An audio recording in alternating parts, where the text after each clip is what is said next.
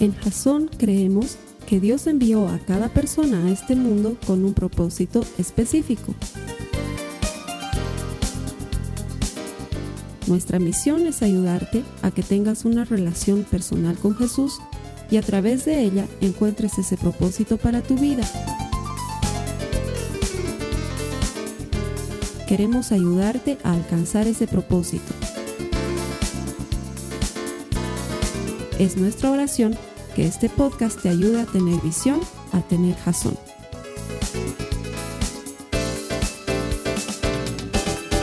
Vamos a comenzar una nueva serie que se llama Samurai. ¿Y por qué se llama Samurai? Les contaba un poco la anterior semana, pero les voy a terminar de contar esta semana. Lo que pasa es que viendo esta película de Tom Cruise y Shinji Watanabe, El último Samurai, me encantó el enfoque de hallar respeto por la cultura de otro. Y sin embargo, si bien no vamos a estudiar a los samuráis, cuando yo veía eso decía, si muchos de nosotros como cristianos tuviéramos los principios y los valores que estos guerreros de honor tienen, nuestra vida como cristianos sería diferente, porque saben que muchas veces vivimos el cristianismo a medias. Entonces lo que vamos a desarrollar durante cuatro semanas es principios y valores de un guerrero de honor. Esta semana el, el primer tema, el tema de hoy se llama radical, ¿sí? Vamos a aprender qué significa ser radical en términos de la palabra de Dios. La siguiente semana vamos a aprender eh, un principio que se llama integridad, que básicamente es que deberíamos ser los mismos en secreto que en público, ser iguales en privado que delante de toda la gente. La tercera semana vamos a hablar un tema que se llama agradecido, porque la verdad es que los cristianos la mayor parte del tiempo en lugar de estar agradecidos estamos quejándonos. Le pedimos a Dios un hijo y luego cuando tenemos el hijo nos estamos quejando que llora mucho, que no me deja trabajar, que no me deja esto, que no me deja. Le pedimos al Señor un gran trabajo, nos da el gran trabajo, Señor es tan difícil, mi jefe es tan odioso, es tan... siempre nos estamos quejando en lugar de estar agradecidos por las cosas que Dios nos da. Eso lo vamos a ver la tercera semana. Y la cuarta semana vamos a ver lo que es un guerrero de honor comprometido, ¿sí? Dispuesto a morir por su causa. O sea que son cuatro semanas súper interesantes de Samurai que voy a esperar que estés con nosotros las cuatro semanas, que no te desconectes de lo que vamos a hacer aquí en Jason en línea, de lo que vamos a hacer aquí en Jason todas las semanas, porque estoy seguro va a bendecir tu vida. ¿Puedes escuchar un amén? Ok, muchas gracias. Hoy comenzamos con esto, radical. Ser cristiano es vivir de acuerdo a lo que crees. Ser cristiano debería ser vivir de acuerdo a lo que crees. De hecho, si vemos en la palabra de Dios, esta gente que creía en Dios, que aparecen como héroes de la fe, como verdaderos guerreros de honor, era gente que vivía de acuerdo a lo que creía. Por ejemplo, Esteban. ¿Saben de qué Esteban estoy hablando, no ve? No del Esteban, estoy hablando de Esteban de la Biblia, ¿sí? Esteban era un hombre que creía y amaba a Dios con todo su corazón. Y por esta causa fue llevado delante del Sanedrín y estaba a punto de ser apedreado. Y la única cosa que separaba a Esteban de morir o vivir era que digas, mentira, no creo en Jesús. Mentira, no creo en Jesús y le perdonaban la vida. Pero contrario a todo lo que el mundo esperaba, cuando le dijeron, es cierto lo que acabas de decir que crees en Jesús, él se lanzó una prédica. Ni siquiera dijo, sí creo, apedréenme. Se lanzó una prédica. Les dijo, ¿saben qué hermanos? Todo comenzó con Moisés y empieza a relatarnos la historia del pueblo de Dios y empieza a decir que si creo, creo y estoy hasta dispuesto a morirme por lo que creo. Eso es ser radical, estar dispuesto a dar tu vida por aquello que crees. ¿Y qué pasó? Lo apedrearon.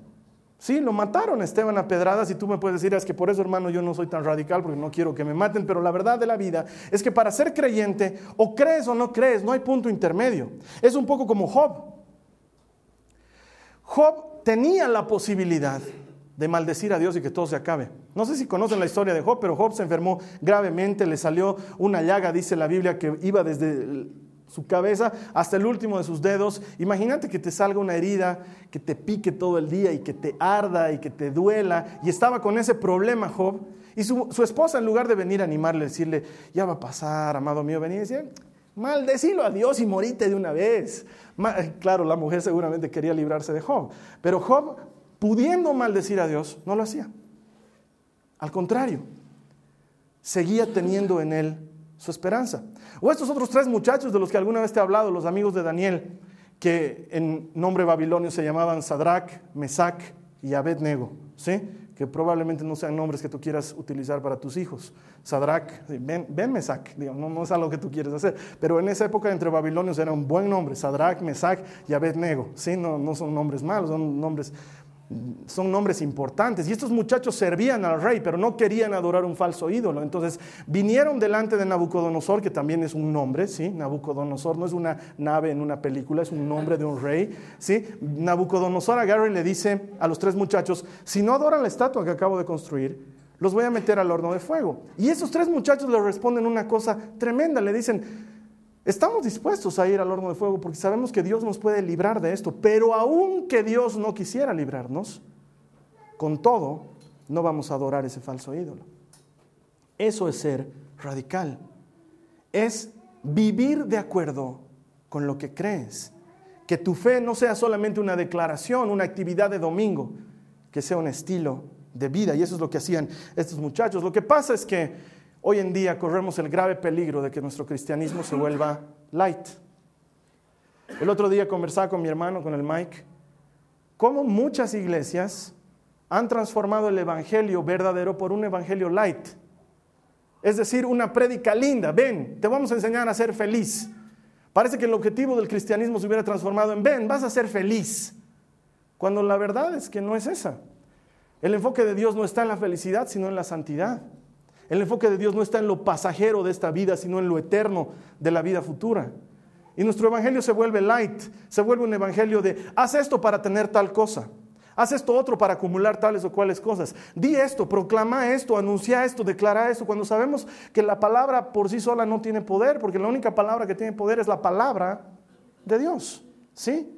Y sin embargo el cristianismo se vuelve light y todos nos volvemos, volvemos consumidores de un cristianismo light y estamos esperando que nos toque el Espíritu y nos caigamos nos muramos de risa. Y no digo que eso no sea verdadero. Lo que digo es que nos estamos conformando con experiencias pasajeras, con sentimientos, con emociones que hoy vienen y mañana se van y no tomamos lo eterno. Y ser radical también implica predicar un evangelio verdadero.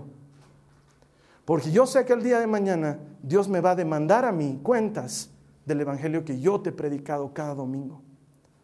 Y no quiero correr el riesgo delante de Dios de predicarte un evangelio de mentiras, de juguete, que te haga creer que eres cristiano, pero que en realidad no lo eres. No voy a correr ese riesgo. Y por eso el primer tema que he elegido para esta serie es hablar de ser radical, un guerrero de honor. Así que vamos a redescubrir lo que había sido ser radical. Los que toman notas, acompáñenme, pueden tomar el punto número uno del que vamos a hablar. Es una convicción radical. Lo primero que necesitas para ser un guerrero de honor radical es tener una convicción radical.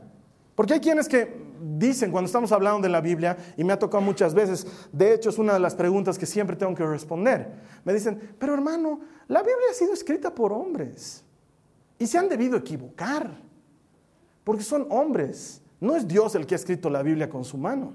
Es más, he encontrado el otro día en internet, y si quieren pueden buscarlo, hay una página que se llama 101 contradicciones bíblicas. ¿Sí? Donde un ocioso se ha pasado el trabajo de encontrar 101 contradicciones bíblicas. Para los que están escuchando esto, 101 comillas, contradicciones, comillas bíblicas. ¿Sí? Ha habido un ocioso que se ha pasado ese trabajo. Vamos a ver lo que dice la Biblia al respecto. 2 Timoteo 3, 16, 17. Si tú necesitas una Biblia, ya sabes dónde la puedes encontrar. Debajo de mí hay todo un enlace tremendo que te va a llevar a YouVersion, donde vas a encontrar Biblias en español en la versión que tú quieres. Si no, también hay un enlace aquí arriba. Puedes encontrar una Biblia. Para todos los demás, estamos en 2 Timoteo 3, 16, 17. Esto está en el Nuevo Testamento. 2 Timoteo 3, 16, 17. Yo estoy usando en este momento la nueva traducción viviente. Dice, toda la escritura es inspirada por Dios y es útil para enseñar lo que es verdad y para hacernos ver lo que está mal en nuestra vida nos corrige cuando estamos equivocados y nos enseña a hacer lo correcto. Dios la usa para preparar y capacitar a su pueblo para que haga toda buena obra. Toda la escritura es inspirada por Dios. Estoy 100% de acuerdo con la gente. Toda la escritura ha sido escrita por hombres, sí, pero toda la escritura es inspirada por Dios. Un cristiano cree toda la escritura, no cree parte de la escritura. No es que agarra y elige, sí, saben que voy a decidir creer en esto, pero no voy a creer en esto otro. Voy a creer que Jesús sí fue a la cruz del Calvario, pero no voy a creer que resucitó entre los muertos. Voy a creer que eligió doce apóstoles, pero no voy a creer lo de Adán y Eva porque me suena cuentito eso del jardín del Edén. ¿Sabes qué? El verdadero cristiano cree toda la Biblia. La creemos desde el Génesis hasta el Apocalipsis. Creemos que Adán y Eva estuvieron en el principio, que fueron los primeros creados. Y ahí viene la pregunta y me dice, ¿de dónde consiguió esposa Caín? Sabes que la Biblia lo puede explicar todo, pero los primeros en haber existido fueron Adán y Eva. Fueron los primeros. Y Dios comenzó la historia ahí.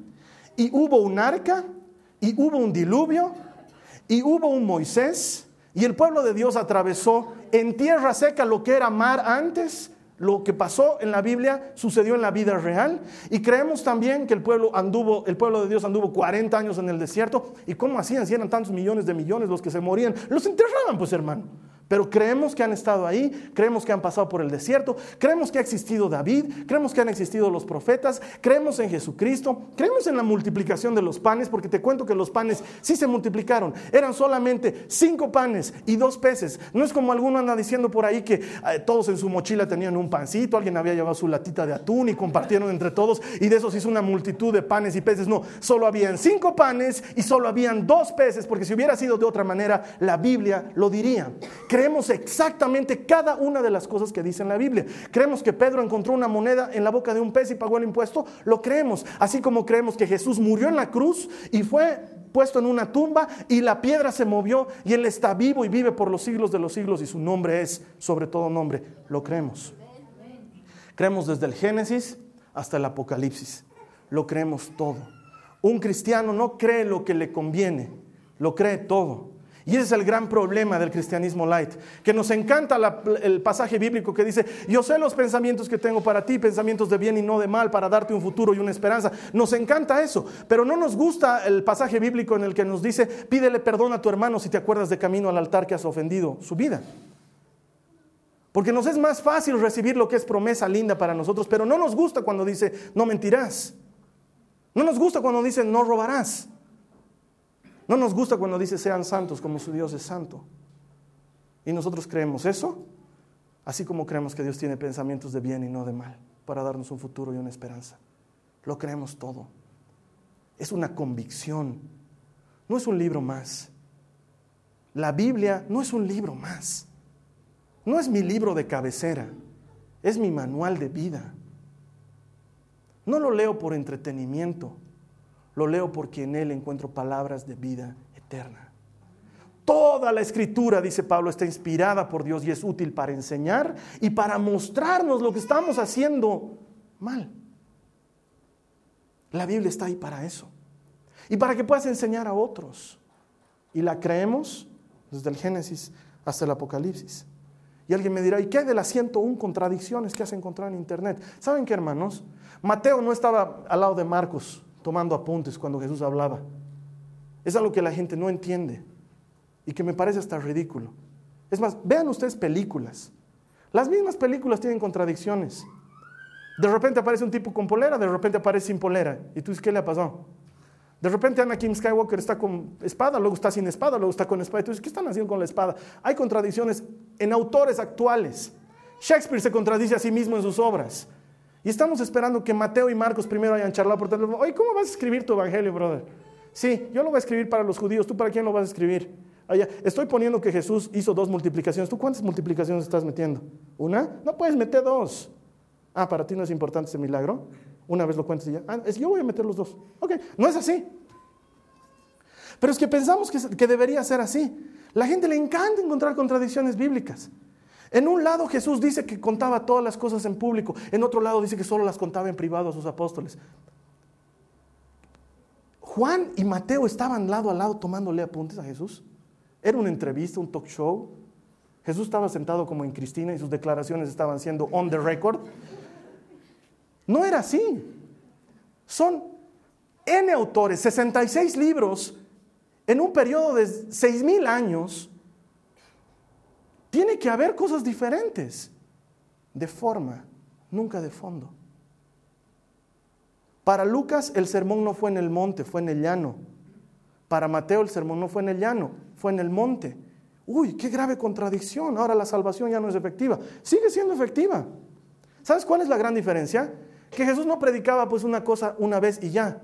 Jesús iba de pueblo en pueblo predicando la misma prédica como hacemos los predicadores, porque te cuento que cuando me invitan a otra iglesia a predicar, no voy con prédica nueva. Voy con alguna de las prédicas que ya tengo de Jasón. O algunas veces les soy sincero, hermanos, a ustedes les toca la repetida. En serio, en serio. Alguna vez voy a otra iglesia y les digo, estoy estrenando prédica con ustedes, a los de Jasón les va a llegar, los repete. De verdad. Y Jesús ha predicado el sermón del monte, en el monte, en el llano, en el barco, en todo lado. Y uno lo registró como sermón del monte y otro como sermón del llano. Y esa forma cambia el fondo, cambia el bienaventurados los que buscan la paz porque serán llamados hijos de Dios. Cambia el bienaventurados que tienen hambre y sed de justicia porque serán saciados. Lo cambia el hecho de que haya sido en el monte o en el llano. Vaya contradicción. Vaya contradicción. Me quiero morir por esa contradicción. Como esas pueden encontrar 101 contradicciones y tal vez más, hermanos. Y sin embargo, la esencia de la Biblia no ha cambiado ni un ápice y esa esencia es, Dios te ama y tiene un propósito para ti y ha mandado a su único Hijo para que si tú crees en Él, tengas vida eterna. Esa es la esencia de la palabra de Dios y la creemos desde el Génesis al Apocalipsis. Ahora, el problema es que muchos decimos creer en la Biblia, pero no vivimos de acuerdo a la Biblia. Y ese es el segundo punto, una vida radical. Porque no basta con creer, hay que vivir. Y es lo que todo el mundo le demanda a los cristianos. Que practiques lo que predicas. Es muy común. Y lo que pasa es que muchos cristianos hacemos quedar mal a Jesús y al resto de nuestros hermanos. Porque como alguna vez me han escuchado, estamos aleluyando y jesuceando todo el día, pero cuando se trata de ser solidario con el otro no lo somos. Somos los primeros que juzgamos al otro. Somos los primeros que contamos chismes del otro. Somos los primeros que hablamos mal del otro. No tenemos un estilo de vida acorde a lo que decimos que creemos. Porque cuando vemos a alguien pasando por necesidad, en lugar de decirle, ¿sabes qué? Puedo orar por ti, te llevaré a mi iglesia, vamos a mi compartimiento bíblico, te quiero regalar esto para que lo leas. Lo que estamos diciendo, es una barbaridad, como debería estar diciendo, pero claro, se ha metido con el fulano, es que yo sé cómo, yo les dije, porque es una... Así somos. Y hacemos quedar mal a los cristianos. Y por eso la gente no nos quiere a los cristianos. Porque estamos con nuestro Cristo es mi Señor en la computadora, pero cuando salimos del Cristo es mi Señor, somos peor que los que no conocen a Cristo. Y no te puedes decir cristiano porque vienes el domingo a la iglesia, perdóname que te lo diga. Ser cristiano no es una actividad, es un estilo de vida que probablemente muchos de nosotros todavía no hemos adoptado. Les voy a contar algo embarazoso de mi vida, terrible. Terrible. Primera vez que lo cuento en público. Es más, no sé por qué lo voy a contar. Mejor no lo cuento. No, lo voy a contar. Resulta ser que yo soy cristiano hace 21 años. Y hubo un momento de mi vida, he debido tener unos 3 o 4 años de cristiano, en el que yo ya compartí el Evangelio con mucha gente y hacía seminarios y, y hablaba con gente y enseñaba de Jesús, pero cayó carnaval.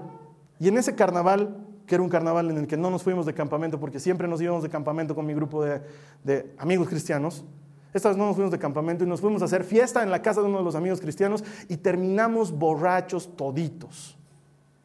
Les estoy diciendo la verdad, con vergüenza, pero con honestidad.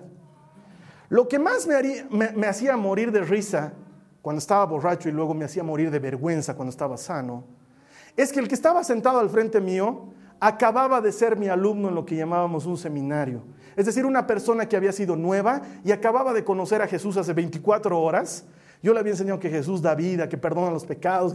y al día siguiente estaba, hermano, Dios es bueno, salud. Dios te ama, salud y te quiere perdonar tus pecados. Ni mi mamá sabe esto, lo está escuchando por primera vez. Y siempre me he preguntado después, ¿por qué ese chico nunca más apareció? Siempre me he preguntado después, ¿qué habrá pasado? Con razón, digamos, ¿no? El mismo que le decía que Dios cambia vidas y Ustedes me conocen, nunca he sido un borracho, nunca lo he sido. Esa única vez que tomé he decepcionado probablemente a una persona y le he mostrado que los cristianos no éramos lo que decíamos que éramos. No puede ser.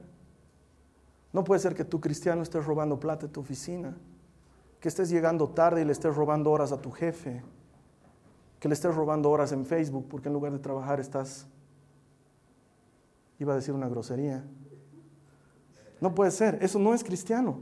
Y no estoy diciendo que el Facebook no es cristiano, es nuestro medio oficial de comunicación en Jason. Pero una cosa es eso y otra cosa es robarle horas a tu jefe, porque estás sonceando en Facebook. No puede ser que digas que crees en Dios y la golpees a tu esposa, o que la engañes con otra mujer. Y si estás haciendo eso, arrepiéntete y cambia, porque Dios es fiel para perdonar pecados, pero no tolera que vivamos en pecado. Es un estilo de vida. Mira lo que dice la palabra en Gálatas 2, 20. Gálatas capítulo 2, verso 20 dice, con Cristo he sido crucificado. Y ya no soy yo el que vive, sino que Cristo vive en mí. Y la vida que ahora vivo en la carne, la vivo por la fe en el Hijo de Dios, el cual me amó y se entregó a sí mismo por mí. Ya no vivo yo. El verdadero cristiano ya no vive él. Ahora Cristo vive en él. Y Cristo no estaría chismeando de otra persona. Cristo no estaría cerruchándole el piso a su amigo. Cristo no le daría un puñetazo a su mujer un viernes en la noche. Cristo no lo haría. Cristo no, no gastaría la mitad de su sueldo en irse a jugar póker. Cristo no lo haría. Si ya no vives tú y Cristo vive en ti, ¿realmente está viviendo en ti? Porque eso es ser radical, mi hermano. Es vivir de acuerdo a lo que crees. Es que si el otro no tiene capa, tú le des la tuya y te quedes sin capa. Ser generoso en extremo. Decir la verdad en extremo. Ay, hermano, era una mentirita. Era una mentirita nomás. Pónganse a pensar, si Cristo vive en ti, Cristo diría una mentirita nomás. Diría una mentirita. ¿Dónde estás? Ya estoy llegando. ¿Diría eso Jesús? Llámame, te voy a llamar. ¿Diría eso Jesús? Jesús solamente diría te voy a llamar si te va a llamar. Si no, no te lo diría. Digan sí cuando sea sí, dice la Biblia. Y digan no cuando sea no. Porque todo lo demás lo añade el diablo. ¿Quién dijo eso? Jesús. Y eso es algo que deberíamos aprender aquí en Bolivia. Ay, cómo odio lo que la gente es incapaz de decir no. Y por eso patean las cosas a otra semana. La siguiente semana llámame. La siguiente semana hablaremos. En lugar de decir, ¿sabes qué? No, no puedo, punto. Es preferible. Porque lo demás lo añade el diablo. Aunque sea muy adornadito. Aunque tenga encajes y volados y sea de muchos colores. Cristo vive en mí. Y la vida que ahora vivo en la carne, la vivo en la fe en el Hijo de Dios, dice Pablo. Es decir, que sigo a Dios no por lo que me va a dar, lo sigo por lo que ya me dio en la cruz del Calvario. Podría no darme nada, nunca más, e igual lo seguiría, porque lo único que nunca en mi vida podía lograr, Él lo logró para mí en la cruz del Calvario. Y tengo entrada al trono de la gracia. Por eso. Entonces esa idea de que estamos ahí orando por el auto de nuestros sueños, por la casa de nuestros sueños, no me malentiendas, no estoy en contra de que Dios te bendiga. Estoy en contra de que sigas a Dios por los motivos equivocados. Vivo según lo que creo. Mira lo que dice Filipenses capítulo, capítulo 3, versos 7 al 11. Filipenses 3, 7 al 11. Antes creía que esas cosas eran valiosas, dice Pablo. Está hablando de todas las cosas que había acumulado en su vida. Pero ahora considero que no tienen ningún valor debido a lo que Cristo ha hecho. Así es, todo lo demás no vale nada cuando se lo compara con el infinito valor de conocer a Cristo Jesús, mi Señor. Por amor a Él he desechado todo lo demás y lo considero basura a fin de ganar a Cristo y llegar a ser uno con Él. Ya no me apoyo en mi propia justicia por medio de obedecer la ley, más bien llego a ser justo por medio de la fe en Cristo. Pues la forma en que Dios nos hace justos delante de Él se basa en la fe. Quiero conocer a Cristo y experimentar el gran poder que lo levantó de los muertos. Quiero sufrir con Él y participar de su muerte para poder experimentar de una u otra manera la resurrección de los muertos. Eso es vivir de acuerdo con lo que crees. ¿Sabes qué está diciendo Pablo? He utilizado una versión bien polite porque quería, quería yo ser el desgraciado que te diga la versión no polite. ¿Sí? Porque lo que dice Pablo es, todo lo que antes acumulaba y que para mí era importante, lo miro ahora y es estiércol comparado con lo que me ofrece Jesús. Eso es lo que está diciendo él. Todo lo tengo por basura comparado con lo que me ofrece Jesús. Y alguien me puede decir, ah, ya salió el fanático. Sí, me encanta que crean que soy fanático. Porque mil veces prefiero ser fanático de Cristo a ser fanático de un equipo de fútbol o de un cantante. Prefiero morirme fanático por aquel que ha pagado por mí con sangre que por otra cosa. Prefiero morirme. Y si me llaman fanático, ¿saben qué? Lo soy. Lo soy. Jesús no es un tema en mi vida, es mi vida. Gira en torno a Él todo, todo el tiempo. Y no soy el mejor, te lo aseguro. Probablemente de los que están aquí soy el más imbécil. Pero pucha que le amo. Y eso es lo que está diciendo Pablo. Quiero ser como Él. Quiero parecerme a Él. Y si muero como Él, quiero resucitar como Él. Es vivir de acuerdo con lo que crees. No es una actividad de domingo, hermano. No es leer un libro una vez a la semana. Es un estilo de vida. Es una cosa diferente. Yo tenía un amigo, no voy a decir su nombre por razones obvias, pero no había distinguido la estrecha línea que hay entre ser fanático de Cristo y amarlo con toda tu alma y volverte legalista, que es una peligrosa línea. Porque cuando te vuelves legalista, te vuelves de los cristianos que todos odian. ¿Sí? De los cristianos que llegan a la oficina, pecado, pecado, pecado, pecador, sucio, pecado, pecado. ¿Sí? Ser legalista es terrible. Y este mi amigo tristemente había cruzado la línea. Porque todo lo que hacía era criticarnos y darnos palo, como se dice vulgarmente, pero con la Biblia. ¿Sí? Entonces agarrabas y digamos, te estabas diciendo, chao hermano, nos vemos, me llevas, no hermano, te cuento que estoy apurado. Ah, claro. He ahí la generosidad, dad y se os dará. Amén, hermano, amén. Así nos decía. Mucha, ya, perdón, hermano, es que te voy a llevar, digamos, ¿no? O, no sé, eh, estábamos haciendo alguna actividad, ¿no? Y, y, aparecía uno que estaba triste. ¿Y qué ha pasado? ¿Por qué estás triste vos? No, tenía problemas en mi casa. Qué bien, hermano, que apliques la Biblia. Qué bien. Alégrense siempre en el Señor. Estén siempre alegres. Os repito, alégrense. No has leído Filipenses. ¿no? O sea, todo lo que nos daba era con la Biblia. Todo lo que nos daba era con la Biblia. Te cuento, hermano, que ayer he estado en una reunión con mi curso, eran seis años que habíamos salido de la promoción y nos hemos reunido. No os sentaréis en mesa de escarnecedores ni compartir. Ucha, yo este, este hermano era así. Y quiero que entiendas esto, porque ser radical no es ser legalista. Porque Jesús no era legalista. Jesús no lo era. Jesús trataba a las personas con amor. Probablemente el resumen del Evangelio de Jesús es, haz por los demás como te gustaría que hagan por ti. ¿De dónde me he sacado eso? De la Biblia. Jesús dice, hagan con los demás lo que quisieran que hagan con ustedes. Y dice, esta es la ley y los profetas. Hay una delgada línea que no deberíamos cruzar entre ser radical o ser legalista. Hay que aprender la sutil diferencia. Y el tercer punto, reclutamiento radical. Si este camino es vida, si este estilo de vida hace que tu vida sea diferente, ¿por qué no compartirlo? Porque hay algo que te puedo garantizar, no conozco una sola persona en todo este universo creado que haya venido a Cristo y su vida se haya vuelto miserable. Porque si bien Cristo nunca nos ofrece que el camino con Él va a ser un lecho de rosas, nunca nos dice, vente a mí y chao problemas. Venid a mí los cansados y cargados y olvidéis el mundo de aflicción. Nunca dice eso. Él es el primero que nos dice en el mundo va a haber aflicción. Pero ven conmigo porque yo he vencido al mundo. Él te dice, conmigo tienes herramientas para salir adelante. Y si este camino es vida, ¿por qué no compartirlo con otros? Y me encanta la idea de un cristiano que no se tolera a sí mismo si no comparte el Evangelio con otras personas.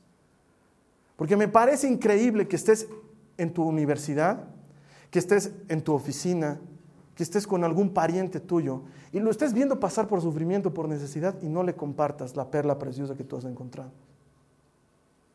Me parece increíble cuando una persona viene y me dice, Carlos Alberto, ¿sabes qué? Hay un señor en mi oficina que es grave, su vida es terrible, todo le pasa. Quisiera que hables con él. Y yo les pregunto, ¿y tú qué le has hablado? Nada hasta ahora. Es que no sé hablar. Tú puedes hablarle. Por alguna razón, hermano, te cuento que ese señor no está en mi oficina. Porque si estaría en mi oficina, quiere decir que yo tengo que hablarle. Porque si está en tu oficina, te cuento que tú tienes que hablarle. Si está en tu universidad, te cuento que es tu trabajo. Si es tu pariente, te cuento que es tu trabajo. Con gusto lo voy a hacer si quieres, yo te reemplazo, no hay ningún problema, me encanta hablar de Cristo. Pero tú deberías hacerlo. Porque un verdadero guerrero de honor recluta a la gente de forma radical. Decide convertir a los demás a lo suyo de forma radical. Es más, mira lo que dice la Biblia, Deuteronomio 6, versos 6 al 9, dice, debes comprometerte con todo tu ser a cumplir cada uno de estos mandatos que hoy te entrego. Punto uno, cumplir lo que te estoy mandando, dice Dios. Pero punto dos, repíteselos a tus hijos una y otra vez. Habla de ellos en tus conversaciones, cuando estés en tu casa y cuando vayas por el camino, cuando te acuestes y cuando te levantes. Átalos en tus manos y llévalos sobre la frente como un recordatorio. Escríbelos en los marcos de la entrada de tu casa y sobre las puertas de tu ciudad. Lo que Dios te está diciendo es, hablar de mis bondades es tu trabajo. Hablar de lo que yo hago por los otros es tu trabajo. ¿Se acuerdan cuando Jesús expulsa a los demonios del Gadareno? De este tipo que estaba viviendo entre las lápidas de un cementerio, ¿se acuerdan? Y los demonios le ruegan a Jesús y le dicen, mándanos a los chanchos. Y Jesús los manda a los chanchos y los chanchos vuelan hacia el vacío. ¿Sí? Siempre me he imaginado esa escena como los de Disney Pixar. Ha de ser increíble ver así los chanchos volando hacia el vacío, uh, cayendo al agua. Y dice que el Gadareno se le acerca a Jesús y le dice, Señor, quiero seguirte. Y Jesús le dice, no, increíble. Le dice, no, no me sigas. Anda a tu casa, a los tuyos y contales cuán buenas cosas ha hecho Dios por ti. Porque ese es otro problema en los cristianos, nos gusta estar entre cristianos. Y no está mal, no me malentiendan, no estoy diciendo que a partir de hoy no quiero juntarme con ustedes, no me malentiendan. De hecho, me encanta que seamos amigos. Es más, la anterior semana me la he pasado invitando amigos a que estén conmigo y no han querido. Me han, me feo. Estoy enojado, pero bueno. Pero el problema de los cristianos es que vivimos nuestro mundo de cristianos, que alguna vez les he dicho, todo entre cristianos. ¿No ven? Vemos películas cristianas, leemos libros cristianos, escuchamos música cristiana, consumimos cosméticos cristianos, comida cristiana, todo cristiano, ¿no? Todo es cristiano, ¿sí? Yo estoy consumiendo estos cosméticos que vienen específicamente del río Jordán, han sido hechos con Sí, han sido hechos con plantas del huerto de los olivos, entonces todos para cristianos. Vivimos en nuestro mundo cristiano, nuestra ropa es cristiana, aleluya. Es que eso es lo que hacemos los cristianos y nos aislamos del resto del mundo. Y Jesús le está diciendo a este ex endemoniado, anda a tu casa y contales a los tuyos que Dios es bueno, que Dios es bueno, con todos, no solo con los cristianos. Porque de repente nos hemos creído una élite, como se creían los samuráis. Los samuráis eran una élite, no cualquiera era samurái. Y los cristianos en eso cometemos el error, nos creemos una élite y miramos a los del mundo por encima de nuestro mundo. Este es del mundo. Este es un mundano. Y Jesús nunca nos llamó a ser una élite. Él se sentaba con los del mundo y comía en sus mesas y los besaba y se dejaba lavar los pies con ellos. Pero los que andaban como élite, a esos Jesús les decía, sepulcros blanqueados. Arrepiéntanse de cómo están portándose. Quiero que entiendas esto, hermano, hermana. No somos mejor que nadie. No lo somos. Es más, probablemente la iglesia sea el lugar más hediondo del planeta. Donde vienen los que están necesitados de perdón y de gracia. Porque afuera, en el mundo, conozco gente mucho mejor que adentro de la iglesia gente generosa, gente dispuesta. ¿Qué vamos a hacer con ellos? ¿Vamos a seguir jugando con nuestra perla preciosa como si fuera nuestra solamente? ¿O les vamos a compartir aquello que ha cambiado nuestras vidas y que puede hacer que ellos de ser buenos pasen a ser mejores? ¿Qué vamos a hacer tú y yo al respecto? Eso es lo que te dice la Biblia. Habla de esto en tu casa, cuando vayas por el camino, cuando estés charlando con la gente. Habla de esto pero como que no nos queremos contaminar y tenemos citas bíblicas para todo y mi amigo este legalista hubiera dicho, no deis perlas a los cerdos. Y probablemente nosotros seamos esos cerdos y vamos a salir volando por el acantilado, porque hermanos, alguien tiene que hablarle a la gente que hay esperanza en Jesús. Y si no eres tú, ¿quién lo va a hacer? Esa silla que está a tu lado es de alguien que tú no has traído. Esa silla vacía es de alguien que tú no has traído. De alguien que te ha traído aquí y ya no viene. ¿Qué vas a hacer? Porque un guerrero de honor no se permite el lujo de dejar a un compañero tirado en el campo de batalla. Lo rescata, lo levanta y lo trae otra vez con los suyos. Termino con esto. Segundo Timoteo 4.2. Segundo de Timoteo 4.2. Pablo le está enseñando a su aprendiz Timoteo y le dice, predica la palabra. ¿De qué le está hablando? De anunciar, ¿sí? El Evangelio. Predica la palabra. Persiste en hacerlo, sea o no sea oportuno. Reprende y anima con mucha paciencia sin dejar de enseñar. Hazlo cuando sea oportuno y cuando no sea oportuno. Hazlo en todo tiempo, dice Pablo. Hay una canción de, los esposos Espinosa de Manuel y Linda. Me encanta porque la cantan mi sobrina y mi hijita, a voz en cuello. Se me ha grabado lo que dice la canción. Dice, si seguirte es como un río, si, si la vida es como un río, seguirte Jesús es ir en contra la corriente. Si esta vida es un río, seguirte Jesús es ir contra la corriente. Porque yo creo lo que dice toda la Biblia. Y vivo, quiero vivir lo que dice la Biblia. Entonces quiero enseñar lo que dice la Biblia. Entonces sigue estando de moda decirle a la gente, no está bien convivir, hay que casarse, eh, no está bien ser ladrón, hay que, hay que saber administrar el dinero que nos da Dios, eh, no, no, no está bien tomar, no está bien, por más que no lo digamos aquí en la iglesia, no significa que lo aprobemos, porque me encanta que Jason es una iglesia libre, pero una iglesia libre donde vamos a enseñar la verdad siempre. Es ir en contra de la corriente. Vives en un mundo de tramposos, no seas tramposo. Vives en un mundo de mediocres, no seas mediocre. Vives en un mundo de ladrones, no seas ladrón. Vives en un mundo de engañadores, no seas engañador, porque si la vida es un río, seguirte Jesús es ir contra la corriente. No voy a hacer lo que los demás hacen. Lo que los demás llaman normal, la Biblia me dice que está roto y que no sirve. Y hermano, esa es la verdad. O le crees a Jesús o no le crees. De hecho, su palabra dice en Mateo 12:30, el que no está conmigo está contra mí. Y el que no recoge conmigo, desparrama. Lastimosamente no hay un punto medio. No hay creo en Jesús los domingos, pero vivo mi vida de lunes a sábado como yo quiera. No hay. Lo siento. Y si eso me hace impopular delante de los hombres, si decir esa verdad me hace impopular delante de los hombres, estoy dispuesto a pagar el precio. porque hay que decir la verdad. O eres cristiano o no lo eres. O crees en la Biblia o no crees. No hay que creer en una parte y crees en otra.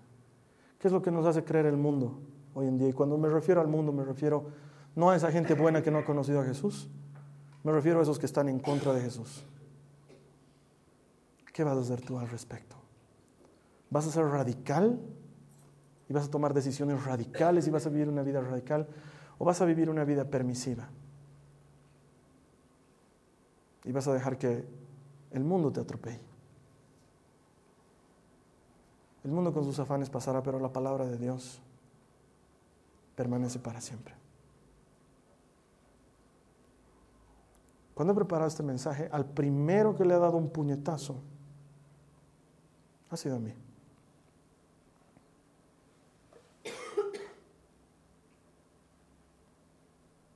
Porque la gente allá afuera sabe que soy pastor. Quiero vivir de acuerdo con lo que la gente sabe de mí. ¿Te imaginas al pastor peleándose por un parqueo? Metiéndole su auto al otro y vais a tal parte. ¿Te imaginas haciendo eso? ¿Te imaginas entrando al ascensor y señora, señora, espere su turno? ¿Te imaginas haciendo eso? Es que, ¿saben qué? Pueden decir que soy paranoico, pero me persigue esa paranoia. Cuando estoy en la calle, tal vez tengo complejo de Tom Cruise, ¿no? Digo, todos me están mirando.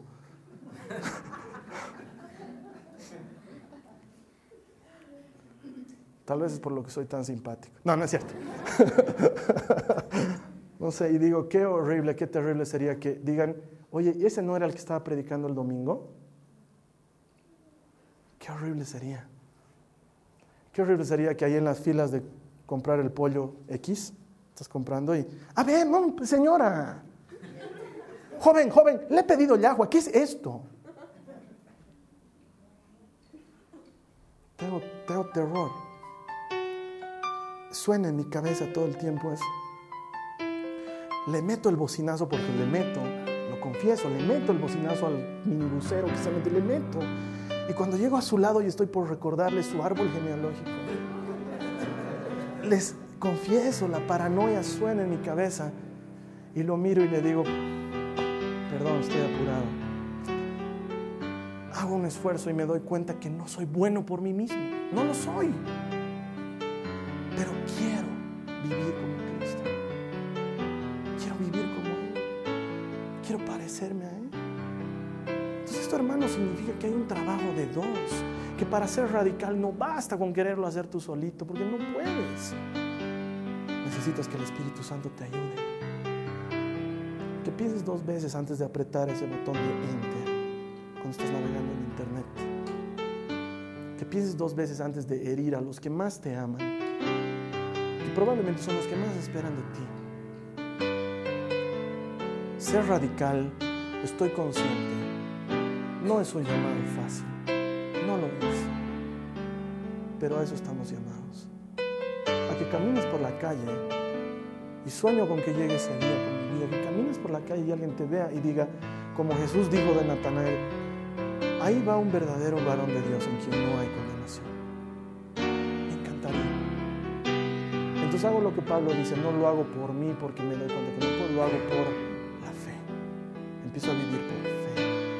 Créele, Dios puede sacar de ti un guerrero de honor, una persona radical, alguien que viva de acuerdo con lo que cree. Dios lo puede hacer. Amén. Les invito a que oremos un momento. Señor Jesús, ayúdanos a vivir de acuerdo con lo que decimos que creemos. Pero para esto ordena nuestras vidas, Señor, ayúdanos a creer en tu palabra. Hay partes de tu palabra que son difíciles de aceptar.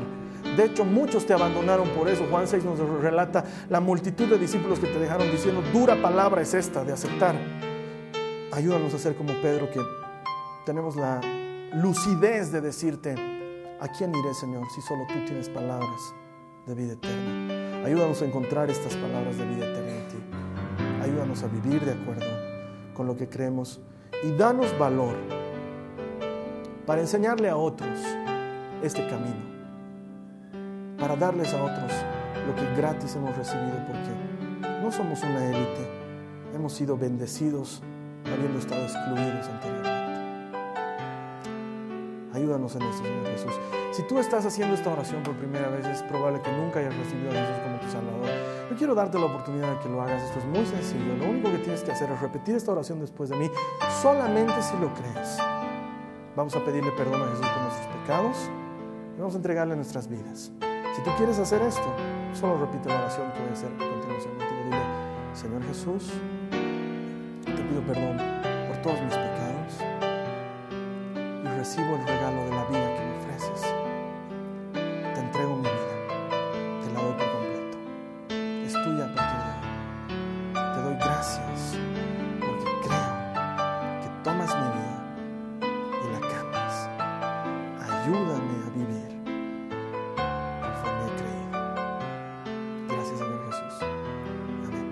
Si tú has hecho esta oración, la Biblia garantiza que has nacido de nuevo. Bienvenido a la familia de Dios. Quiero verte aquí la siguiente semana. Vamos a estar hablando de ser íntegros, de cuidar en el detalle. Dios tiene más para ti la siguiente semana. Espero que Dios te bendiga. Gracias. Esta ha sido una producción de Jason Cristianos con Propósito. Para mayor información sobre nuestra iglesia o sobre el propósito de Dios para tu vida, visita nuestro sitio web www.jason.info.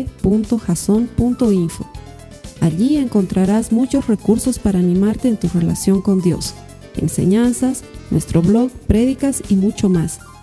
Te lo deletreamos www.jazon.info. También puedes visitarnos en nuestro sitio en Facebook www.facebook.com barra. Que Dios te bendiga abundantemente. Muchas gracias.